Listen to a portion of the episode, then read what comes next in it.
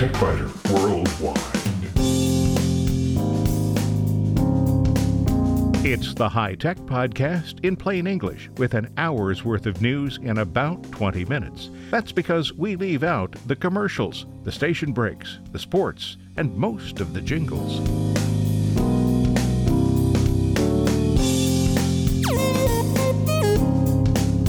Podcast number 709 for the 4th of September 2020. This week, Serif's Affinity division has released updated versions of Affinity Photo, Affinity Designer, and Affinity Publisher. Despite the low prices of these applications, they pack surprisingly robust feature sets. In short circuits, scammers stay up to date on news, and COVID 19 has been profitable for them. So profitable that Medicare and the Centers for Disease Control have launched a campaign to explain how contact tracing works, and just as important, how to spot a fake. Has Microsoft set your default browser to Edge, or has something else changed your preferred search engine? If so, it's an easy fix, and I'll explain how for the three major browsers. In spare parts, which you find only on the website, Adobe's free Photoshop camera app for Android and iOS devices keeps getting better with the addition of free lenses. Those lenses modify images taken with the app. Acronis True Image 2021 doubles down on security measures with tools to scan for viruses, watch for malware, and use artificial intelligence to identify attacks before they can do damage.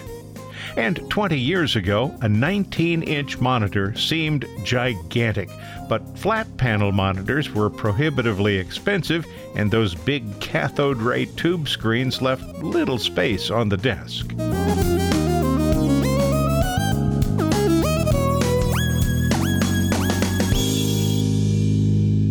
Adobe has been the king of computer based photography, design, and publishing for decades.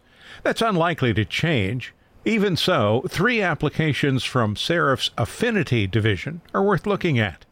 The company produced three similar programs that had free versions Draw Plus X8, Photo Plus X8, and Page Plus X9. They're still available without cost from Serif's website. There's a link on the TechByter Worldwide website.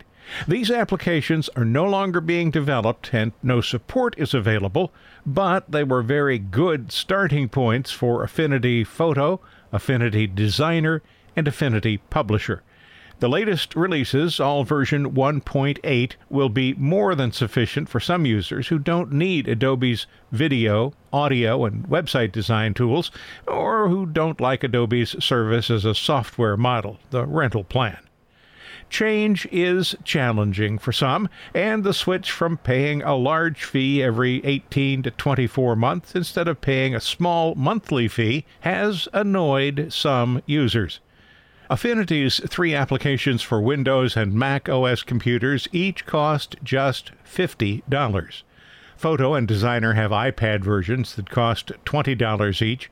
Updates have been provided without charge so far. Presumably that will continue until the company has a version 2.0 release.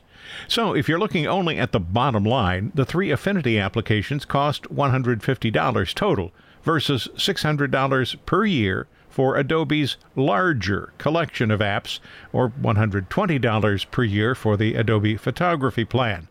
Looking at just the bottom line is a horrible way to make a buying decision, though. So let's look at the features that are new in version 1.8 of Affinity's applications to see what they add. The photo application will probably have more users than the other two, perhaps the other two combined, so let's start there. The newly released version of Affinity Photo has better support for plugins. Nearly all plugins are provided as files with the extension 8BF. That's a standard developed by Adobe and released publicly. And that means that any application that accepts 8BF files can probably use plugins designed for Photoshop. Any plugins that are added to Affinity's plugins folder will be detected and enabled automatically.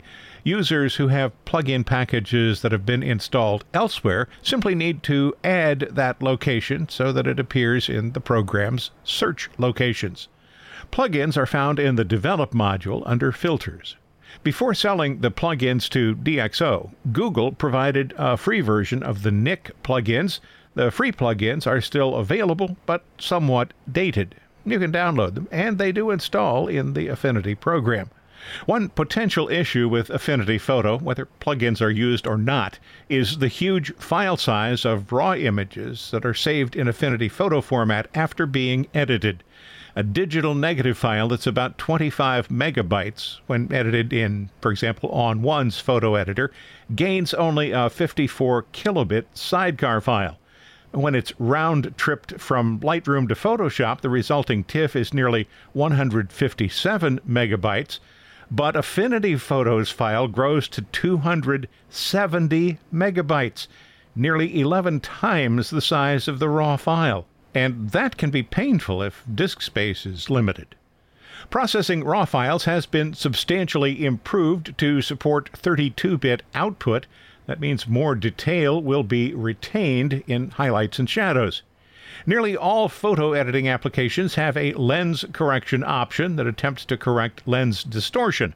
All lenses do have some amount of distortion. This can be a significant problem with zoom lenses. Applications typically recognize the type of lens used, the manufacturer and model, and then apply corrections that deal with known issues. Some photographers use lenses that have no electronic connection to the camera. That means the application has no idea what lens was used. Affinity Photo allows the user to apply any known lens correction to any image.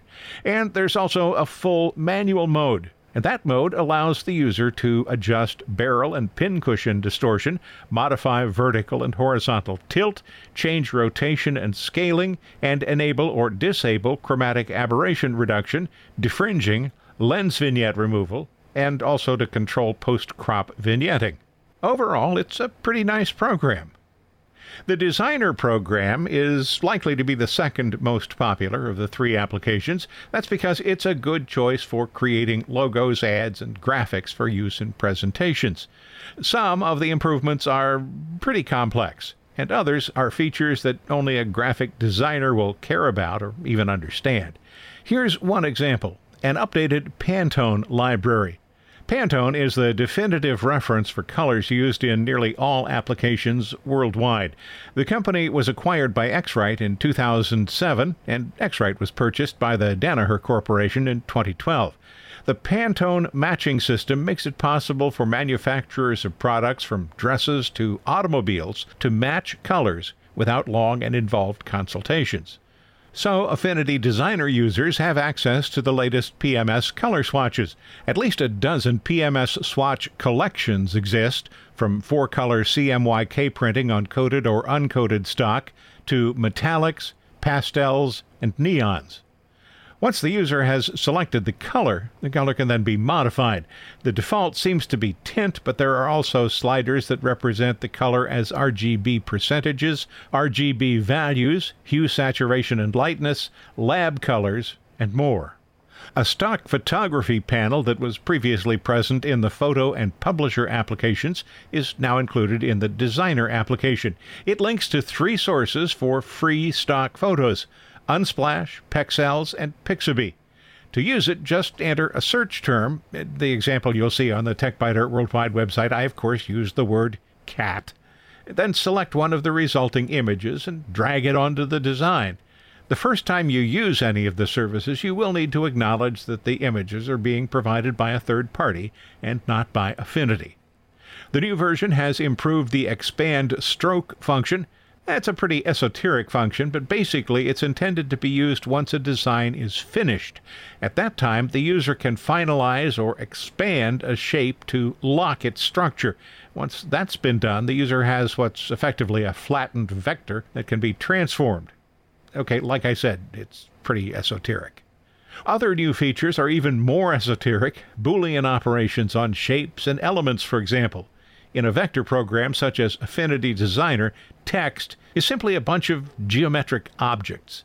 The Boolean operations make it possible to combine the various letter forms, these little graphic objects, in ways that are easy to imagine, but kind of difficult to describe and very difficult to accomplish if you don't have this function. And before we wander any deeper into the weeds, let's just move on to Affinity Publisher. Publisher is the most specialized application, therefore, probably the one with the smallest user base. If you're designing something that will be printed commercially, this is the application to use. It may not be Adobe InDesign, but it is a capable application for a lot of jobs. When you're dealing with a commercial printer, it's important to deliver files without errors. A good editor will catch spelling, grammar, and logical errors in a presentation, but might not notice missing typefaces, bleed problems, missing linked objects, images that have been stretched or squished, text that overflows a frame, low resolution images, lines that are too thin to print properly, and there's a lot more. So many things can go wrong with printed output. These are the kinds of problems that can be very easily overlooked and Affinity Publishers' pre flight check has been updated to identify and warn about 20 common problems. Problems that are difficult and expensive, or possibly even impossible to fix once a job is on the press. When the job has a text overflow problem, a small eyeball icon appears next to the area where the problem is. Clicking that icon reveals at least some of the text that doesn't fit in the frame, so you'll have an idea how big the problem is. Master pages have been made smarter in this release. A master page contains design elements that are intended to appear on every page that uses that master page.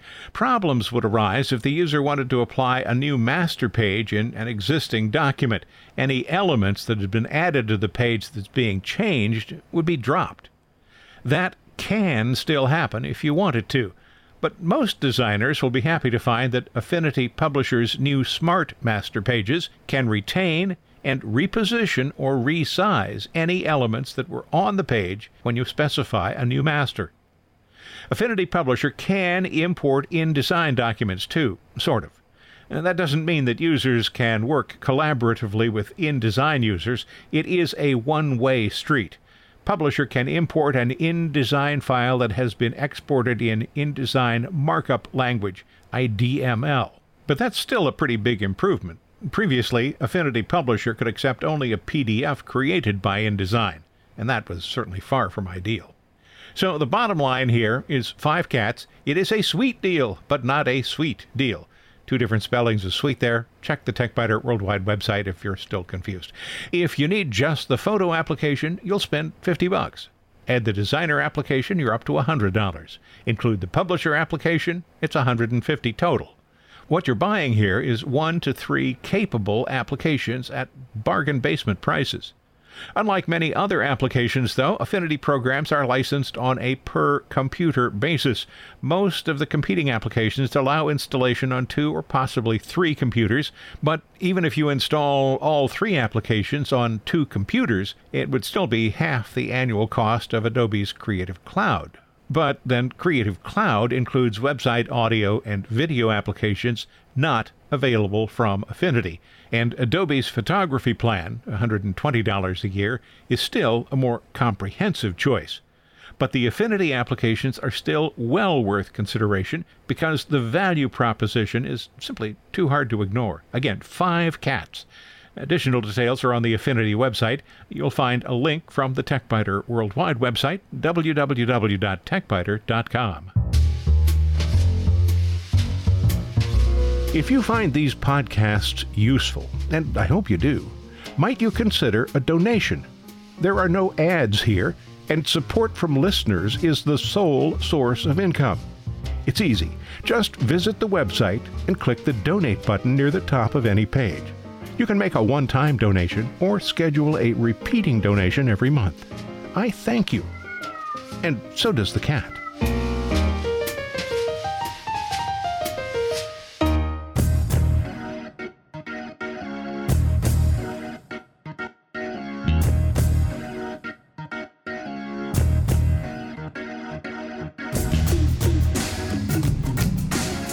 Short circuits, scammers are inventive. They pay attention to the news, and COVID 19 has been quite profitable for them. So profitable that Medicare and the Centers for Disease Control have launched a campaign to let people know how contact tracing works, and just as important, how to spot a fake. Most contact tracing scams seem to have used phone calls so far, but it's virtually guaranteed that email scammers will follow. Now, it's easy to identify a scammer. A legitimate contact tracer will never request or demand a payment. A legitimate contact tracer will never request your Social Security number, Medicare account number, or any Medicaid identification. A legitimate contact tracer will never request bank, credit card, or other financial information. A legitimate contact tracer will never ask about your salary. A legitimate contact tracer will never ask for credit card numbers. So anyone who asks for any of that information should be assumed to be a crook. Ignore the email or terminate the phone call. There is no point in dealing with a scammer. On the other hand, if you've been identified as a person who has been in close contact with someone who has tested positive for COVID 19, a contact tracer or public health worker from your state or local health department may contact you. This is done to help slow the spread of the disease. Medicare says that all of the information you share with a contact tracer, like who you've been in contact with and your recent whereabouts, is confidential. Although a contact tracer will never request payment, identification numbers, or credit information, the tracer may ask you to self quarantine for 14 days. The CDC says this means staying home, monitoring your health, and maintaining social distance from others at all times. The contact tracer will also ask you to monitor your health to watch for symptoms of COVID 19, to notify your doctor if you develop any symptoms of COVID 19, and to seek medical care if any symptoms worsen or become severe. If you'd like to see more information from the Centers for Disease Control, see the department's COVID 19 website page. There is a link from the TechByter Worldwide website this week, www.techbyter.com.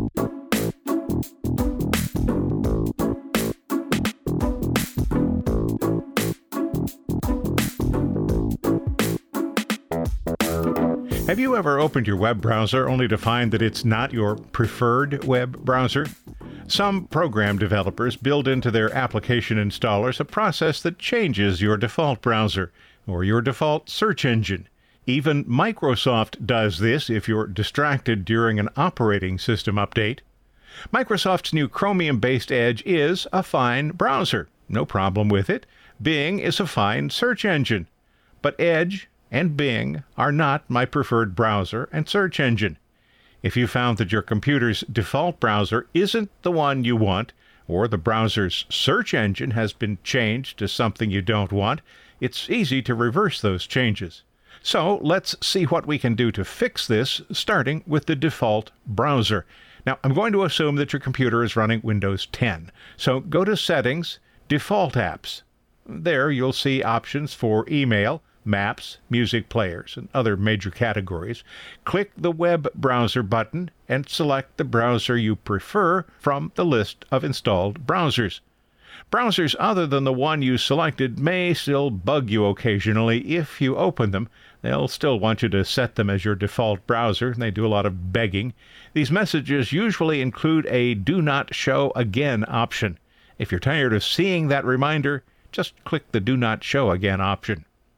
Search engines are a bit more complex because they are set for each browser, not at the operating system level. That's good because you can specify any search engine you want as the default for each browser. DuckDuckGo is the default search engine for Firefox, Google is the default for Chrome, Bing is the default for Edge. The process of changing the default search engine is similar for most browsers and there really are only two primary systems these days Firefox and everybody else. Although Microsoft's new Edge browser is based on Chrome, it is the most difficult browser to modify. And that probably does not surprise you, does it? Overall, there are more similarities than differences, though, so let's go through the three quickly. Firefox is easy. Just click the three horizontal lines at the top right of the screen. It's what they call the hamburger menu. Then select Options from the drop down menu. Select the Search tab at the left side of the screen, then select your preferred search engine from the list. quick and easy. Chrome, also quick and easy, but instead of horizontal lines, Google uses three vertical dots. Click that icon, you'll find it in the upper right hand corner. Select Settings from the drop down menu, then choose the Search Engine tab on the left side of the screen, and select your preferred search engine from the list. And last, Edge, which is Chromium based, and you'd think it would be a lot like Chrome. And it is, sort of. But of course, it's been handled by Microsoft, so it's completely different. Microsoft probably has a reason for making so many changes to the processes used by Chrome, even though they both use the same code. So for Edge, in the upper right corner, you'll find instead of Chrome's vertical dots or Firefox's horizontal lines, you'll find horizontal dots.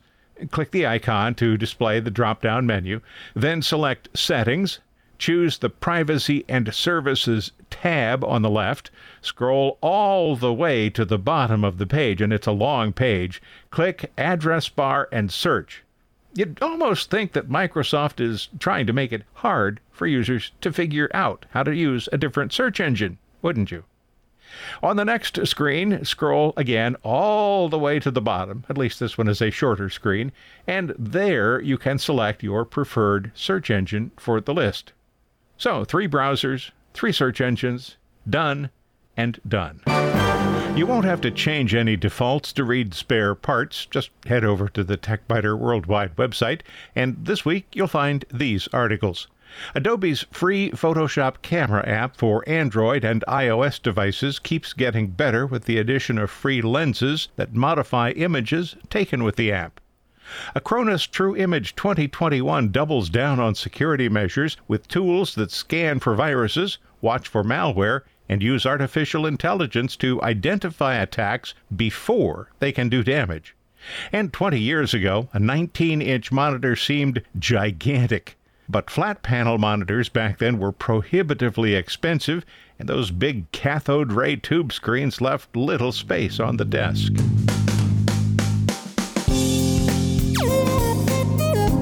Thanks for listening to TechByter Worldwide the podcast with an hour's worth of technology news in about 20 minutes. I'm Bill Blinn. Be sure to check out the website www.techbyter.com. And if you like, send me an email from there. See you next week.